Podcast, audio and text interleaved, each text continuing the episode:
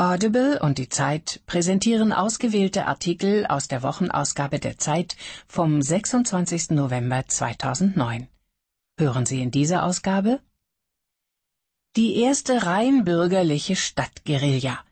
Harald Martenstein sieht einen Freiheitskampf kommen, ausgerufen durch die Bewegung Hans Christoph Seebohm. Ihr Ziel sinnlose Ampeln und Absperrungen vernichten. Von Harald Martenstein ich habe einen Traum. Leona Lewis. Ich rette die Orang-Utans, am liebsten mit Barack Obama. Von Ulf Lippitz. Meins bleibt meins. Gegen den anmaßenden Übergriff der Politik auf die Chefredaktion des ZDF hilft nur eins. Klagen. Von Anna Maron. Jedes Wort zählt. Israels Sicherheit ist Teil der deutschen Staatsräson. Aber Freundschaft muss auch Widerspruch ertragen können. Von Michael Thumann. Im K-Zustand. Was ist ein deutscher Soldat? Eine Art Wiederaufbauhelfer oder ein bewaffneter Sicherheitsexperte?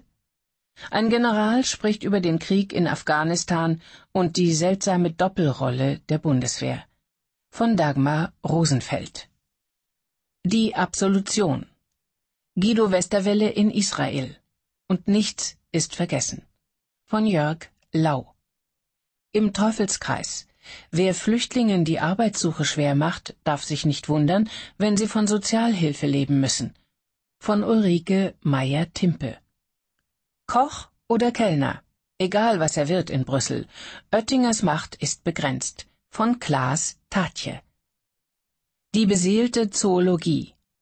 Ein neues Institut in Münster lehrt, wie der Christ sich gegenüber den Tieren verhalten soll. Von Urs Willmann. Gefahren überall. Wir können Risiken nicht richtig einschätzen. Damit müssen wir leben. Von Harro Albrecht und Ulrich Schnabel. Stimmt's? Beeinflusst die Weinglasform den Weingeschmack? fragt Ralf Leibscher aus Konstanz. Christoph Drösser antwortet. Was steckt in Surkamps Umzugskartons?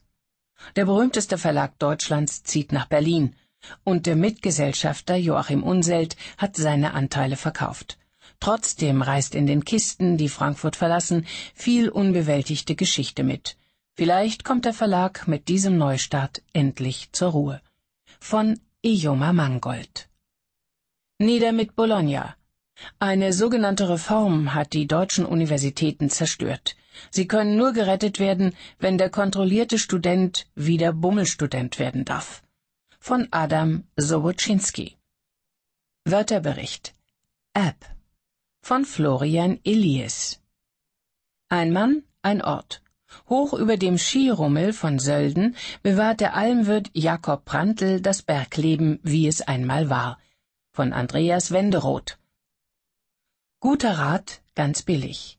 Pensionierte Manager engagieren sich als Wirtschaftspaten ehrenamtlich für die Fortbildung junger Selbstständiger mit großem Erfolg. Von Katrin Brinkmann. Die Zeit. Höre die Zeit. Genieße die Zeit. Im K-Zustand. Was ist ein deutscher Soldat? Eine Art Wiederaufbauhelfer oder ein bewaffneter Sicherheitsexperte? Ein General spricht über den Krieg in Afghanistan und die seltsame Doppelrolle der Bundeswehr. Von Dagmar Rosenfeld. Die Zeit, Ausgabe 49, vom 26. November 2009. Johann Dora, Generalleutnant und stellvertretender Generalinspekteur der Bundeswehr, schlägt die rote Mappe mit dem schwarzen Bundesadler auf der Vorderseite auf. Am Morgen hat es einen Anschlag in Kundus gegeben. Acht deutsche Soldaten sind verletzt worden, einer von ihnen schwer. In der Mappe liegt ein Papier mit den neuesten Informationen. Die Soldaten sind in Sicherheit, die Lebensgefährtin des Schwerverwundeten ist bereits informiert worden. Die Zahl der roten Mappen in General Doras Büro, sie hat in den vergangenen Monaten deutlich zugenommen. Im Sommer, während der Wahlen in Afghanistan, hat es kaum einen Tag gegeben, an dem Johann Dora nicht eine rote Mappe in den Händen gehalten hat.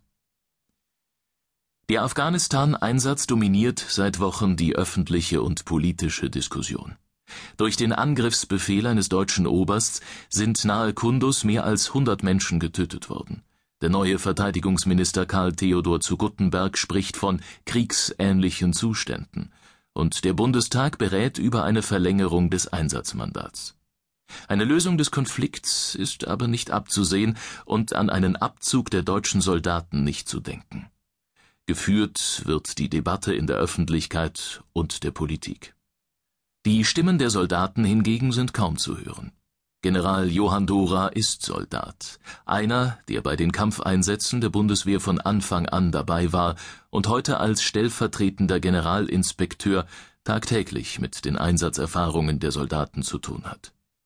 Über den Wandel von einer theoretisch einsatzbereiten zu einer praktisch einsatzfähigen Armee kann einer wie er viel erzählen. Und auch darüber, wie sich das Soldatenleben in einem Krieg anfühlt, der nur kriegsähnlicher Zustand genannt werden darf. General Dora weiß, was Krieg ist.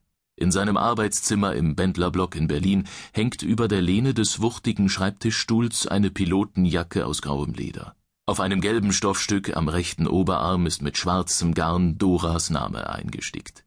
Es sieht so aus, als habe der General die Jacke eben erst auf dem Stuhl abgelegt